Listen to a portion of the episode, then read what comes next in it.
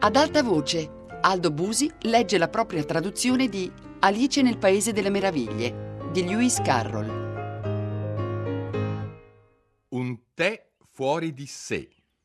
Davanti alla casa, seduti a un tavolo sistemato sotto un albero, la lepre marzolina e il cappellaio stavano prendendo il tè.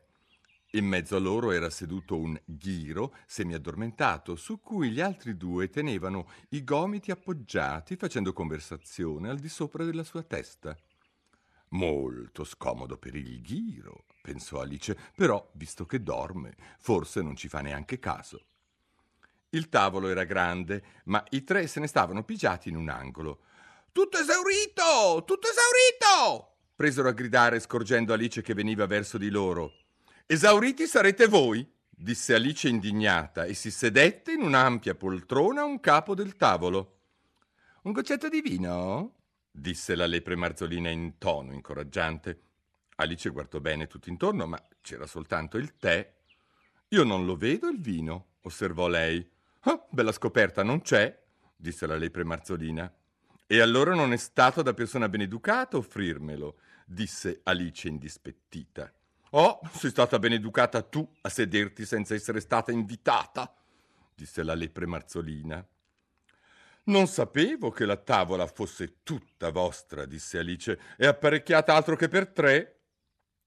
Sarebbe ora che ti tagliassi i capelli, disse il cappellaio. Era rimasto a guardare Alice per un bel pezzo con grande curiosità e queste erano le sue prime parole. Non sta bene criticare gli altri, disse Alice con una certa severità, è da maleducati. Il cappellaio sgranò gli occhi nel sentire ciò, ma si limitò a dire Che differenza c'è fra un corvo e un tavolino? Oh, adesso viene il bello, pensò Alice. Sono contenta che comincino a fare gli indovinelli. E a voce alta soggiunse Ci si può arrivare. Vuoi dire che pensi di poter trovare la risposta? disse la lepre marzolina. Proprio così, disse Alice. Allora dovresti dire quello che pensi, continuò la lepre marzolina. Lo faccio sempre, rispose Alice d'un fiato. Almeno, almeno penso quel che dico, che è la stessa cosa, no? Non è la stessa cosa per niente, disse il cappellaio. Sarebbe come dire che vedo ciò che mangio è la stessa cosa di mangio ciò che vedo.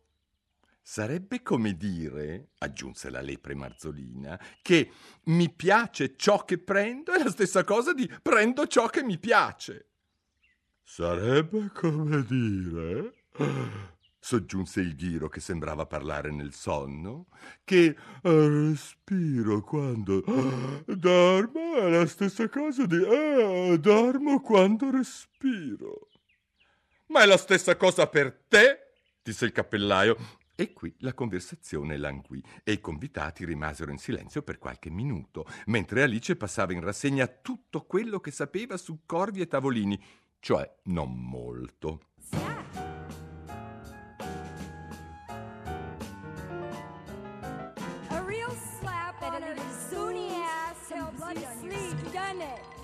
A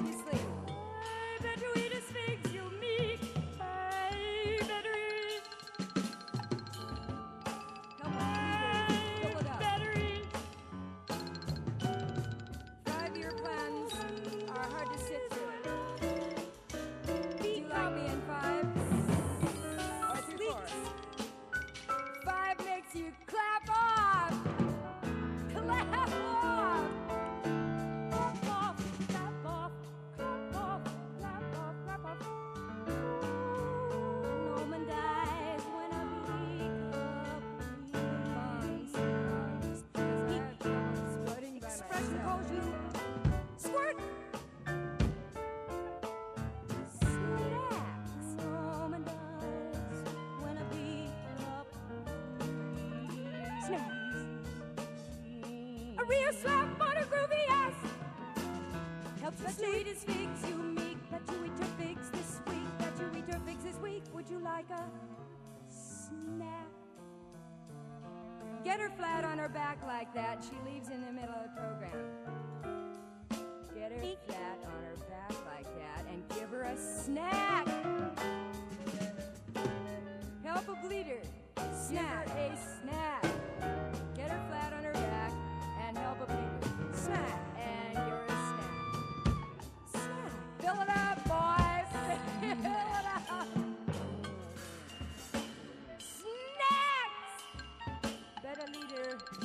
Zoom, some blood on your sleeve. I bet you we just you meet. because I have a snack problem. My I have a snack. Help a bleeder.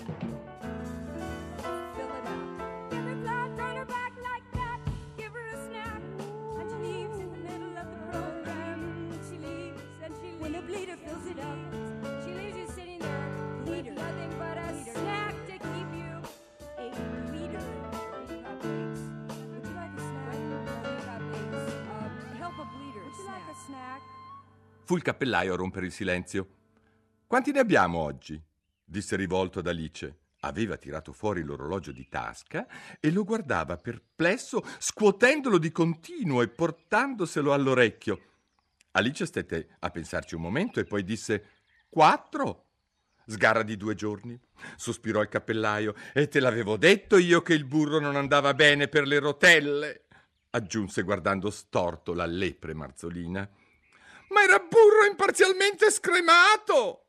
Si scusò remissiva la lepre marzolina. Sì, ma devono esserci finite dentro delle briciole, brontolò il cappellaio. Non avresti dovuto spalmarlo dentro con il coltello del pane?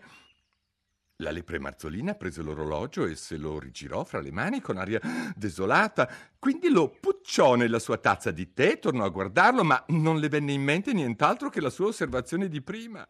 Il burro imparzialmente scremato è il migliore, ti dico.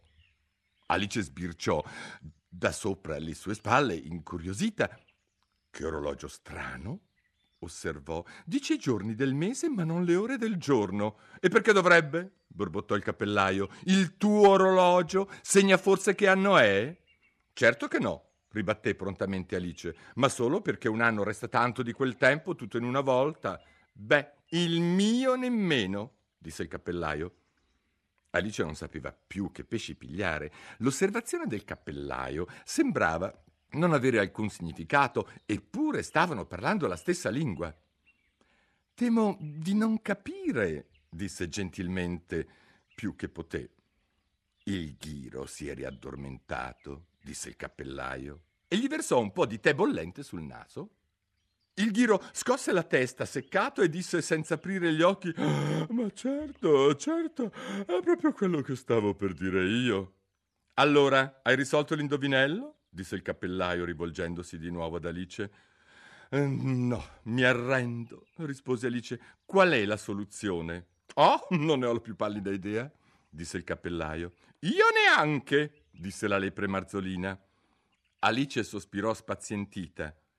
Mi pare che potreste impiegare meglio il vostro tempo, invece di gingillarvi con esso facendo indovinelli senza risposta.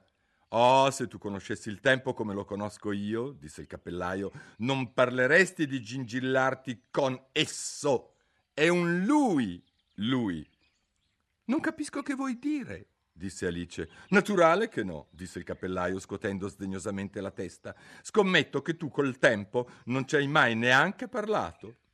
Forse parlato no, rispose Alice cautamente, ma so che quando studio musica devo battere il tempo. Ah, ecco spiegato tutto, disse il cappellaio. Lui non tollera di essere battuto. Invece, se fossi in buoni rapporti con lui, ti sistemerebbe le lancette secondo come ti gira. Per esempio, immagina che siano le nove del mattino, ora di cominciare le lezioni. Basterebbe dirgli una parolina e via che le lancette si spostano in un batter d'occhio su mezzogiorno e trenta, pronto in tavola.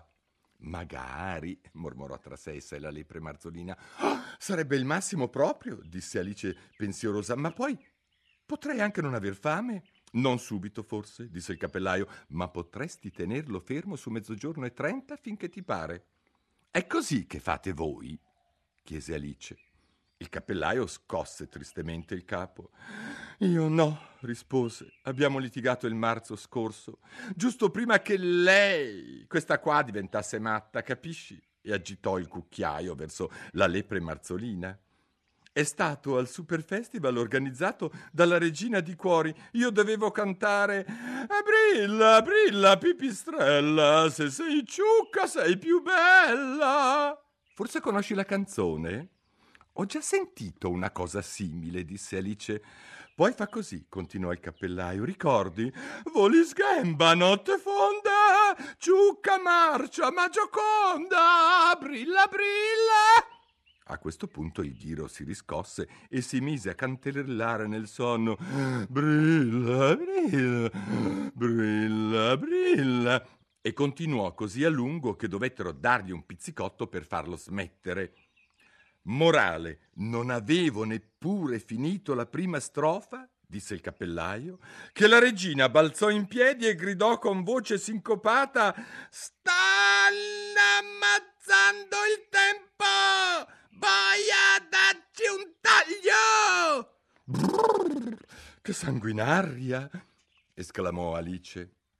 E da allora, continuò il cappellaio con voce lamentosa, lui non vuole più fare niente di quel che gli chiedo. Adesso sono sempre le sei. Alice ebbe un lampo di intuizione. Allora è per questo che ci sono tutte queste tazze da tè? Sì, Proprio per questo, disse il cappellaio con un sospiro. È sempre l'ora del tè e non abbiamo neanche un minuto per sciacquare le tazze fra un sorso e l'altro. Così dovete sempre cambiare posto, vero? disse Alice. Proprio così, disse il cappellaio. Man mano che le tazze sono sporche ci spostiamo.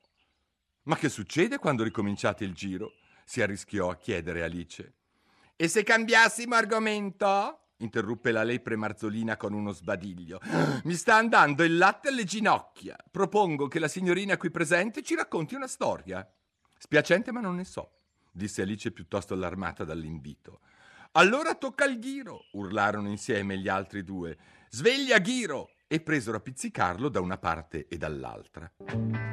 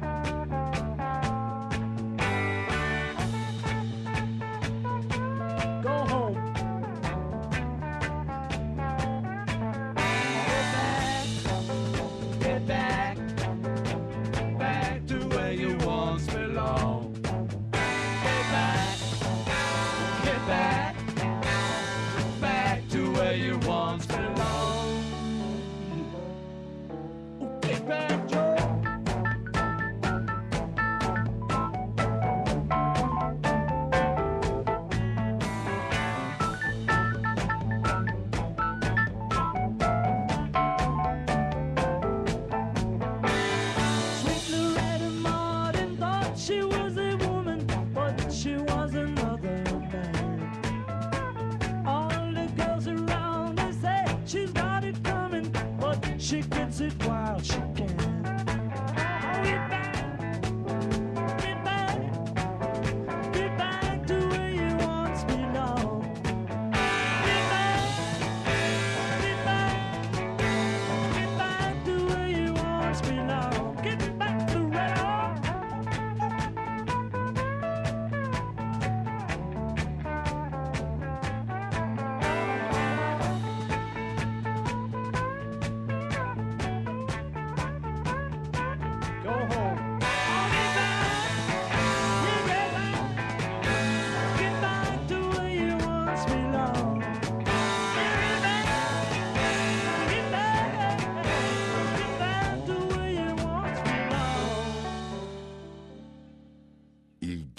aprì lentamente gli occhi.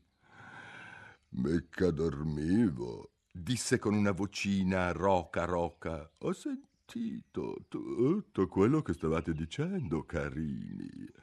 Raccontaci una storia, disse la lepre Marzolina. Sì, ti prego, supplicò Alice. E un po' alla svelta anche, concluse il cappellaio, o ti riaddormenti prima di averla terminata. C'erano una volta mm, tre sorelline, cominciò il ghiro in tutta fretta, chiamate Elsie, Lessie e Tilly, che vivevano in fondo a un pozzo. E di che cosa vivevano? disse Alice, che nutriva sempre un profondo e vivace interesse per le questioni di cibarie. Vivevano di melassa? disse il ghiro dopo averci pensato un paio di minuti. Ma non stanno in cielo né in terra, osservò Alice più gentilmente che poteva. Si sarebbero ammalate. Infatti lo erano, disse il ghiro.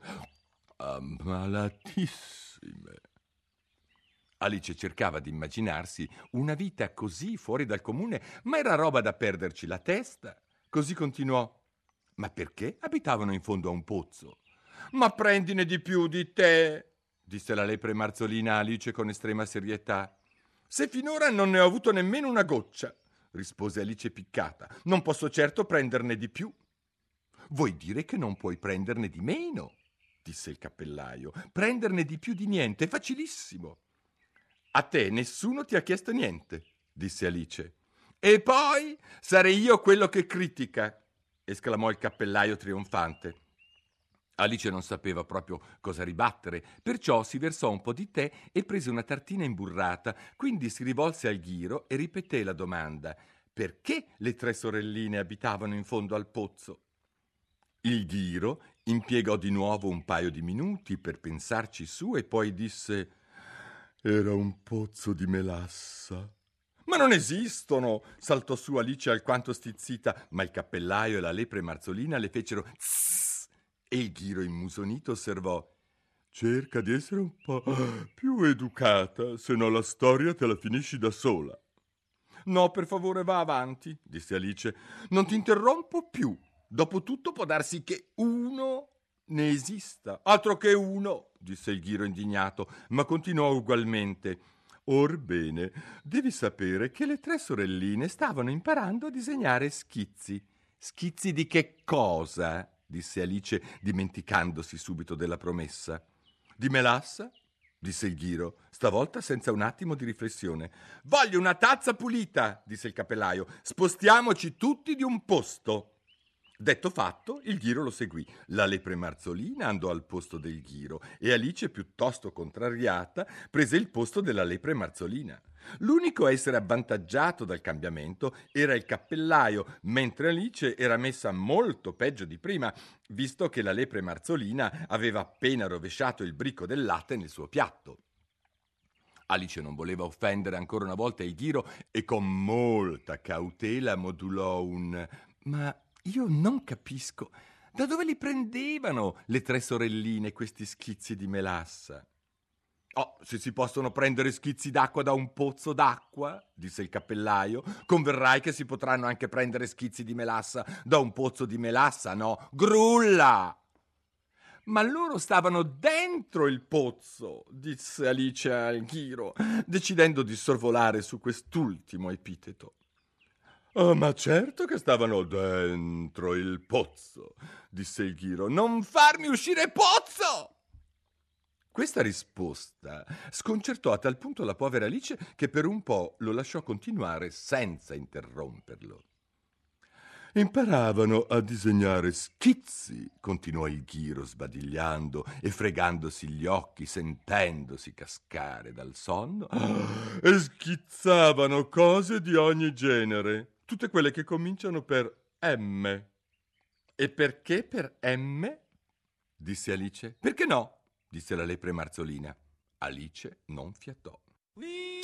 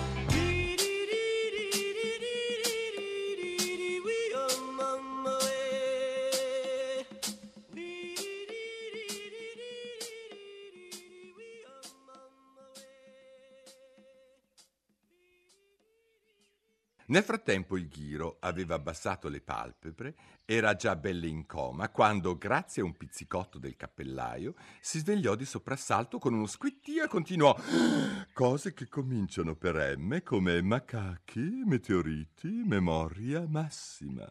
Sai che si dice in linea di massima? Hai mai visto lo schizzo di una linea di massima? Per la verità, adesso che me lo chiedi, eh, disse Alice molto confusa, non mi pare. Allora faresti meglio star zitta, disse il cappellaio. Quest'altra villania era più di quanto Alice potesse sopportare. Si alzò profondamente disgustata e si allontanò. Il ghiro si addormentò di botto e gli altri due non sembrarono fare alcun caso alla sua partenza, benché lei di tanto in tanto si voltasse a guardarli forse sperando che l'avrebbero richiamata indietro. L'ultima cosa che vide fu che stavano cercando di pucciare il ghiro nella teiera. Comunque lì non ci ritorno più, disse Alice incamminandosi per il bosco. È il tè più stupido che abbia mai preso in vita mia. E nel dire ciò notò che uno degli alberi aveva una porta d'ingresso. Ah, questo sì che è strano, pensò. Ma oggi tutto è strano, tanto vale entrarci subito. Ed entrò. E di nuovo si ritrovò nel lungo atrio accanto al tavolino di vetro. Stavolta ce la devo fare, si disse, e cominciò col prendere la piccola chiave d'oro e aprire la porta che dava sul giardino. Poi si mise a sbocconcellare il fungo, di cui aveva conservato un pezzetto in tasca. E quando fu alta non più di 30 centimetri, entrò nel piccolo corridoio, dal quale finalmente passò nel bel giardino tra le aiuole rilucenti di colori e i freschi zampilli delle fontane.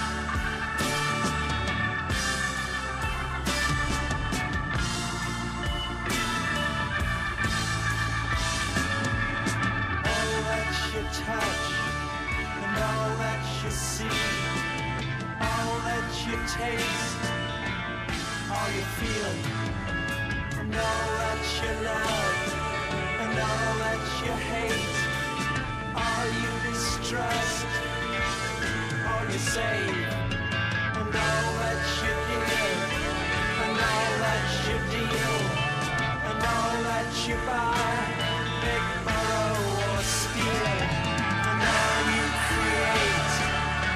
all you destroy, and all that you do, and all that you say, and all that you eat, and everyone you meet, and all that you slight, and everyone you fight, and all that is now,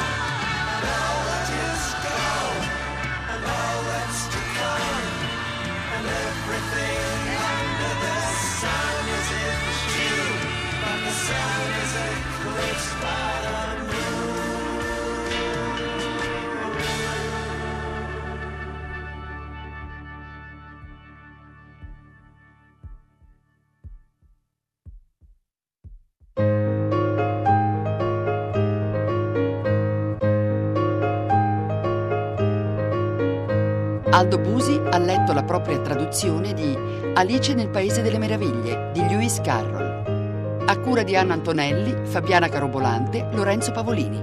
Regia di Diego Marras. Per scaricare e riascoltare il programma radio3.rai.it.